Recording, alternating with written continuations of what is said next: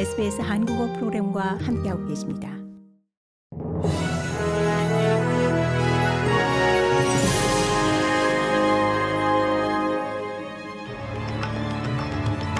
(2023년 1월 12일) 목요일 오전에 SBS 한국어 간추린 주요 뉴스입니다. 앤소니 알바니지 연방 총리가 오늘 호주 총리로서는 4년 만에 처음으로 파푸아 뉴기니를 방문합니다. 이틀간의 빽빽한 일정 속에 외국 국가 원수로서는 처음으로 이 파푸아 뉴기니 의회 연설도 잡혀 있습니다.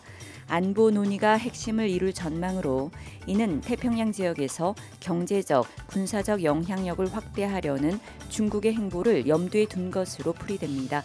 알바니지 총리는 양국 간 상호 방위 조약에 진전을 이루길 바라고 있습니다.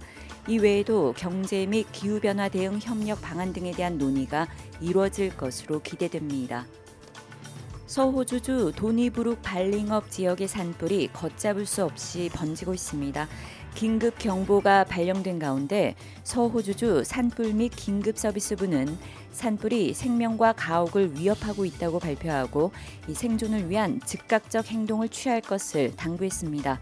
번개로 시작된 산불은 통제를 벗어난 상태입니다. 긴급 서비스부는 경로가 확보된 경우 안전한 곳으로 대피하라고 당부했습니다.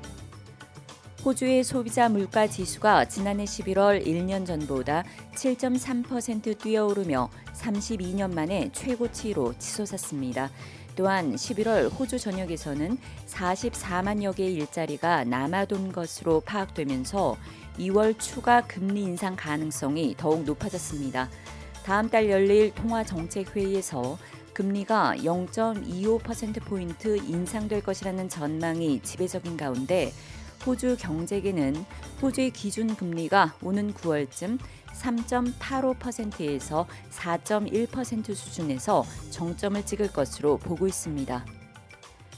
전산 오작동으로 미 전역에서 2만 천여 편의 비행이 지연됐고 파리와 런던 등에서 미국으로 들어오는 국제선 1,840여 편도 영향을 받았습니다.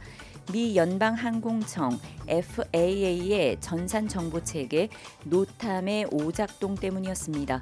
조 바이든 대통령은 운항 중단 사태에 대한 총체적인 조사를 지시했습니다.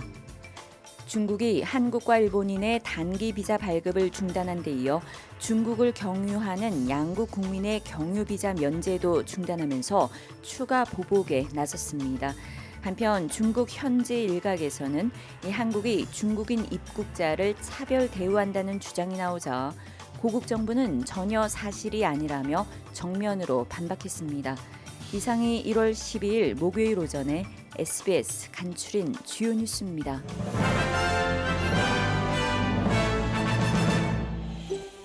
더 많은 이야기가 궁금하신가요? 애플 포드캐스트, 구글 포드캐스트, 스포티파이 또는 여러분의 포드캐스트를 통해 만나보세요.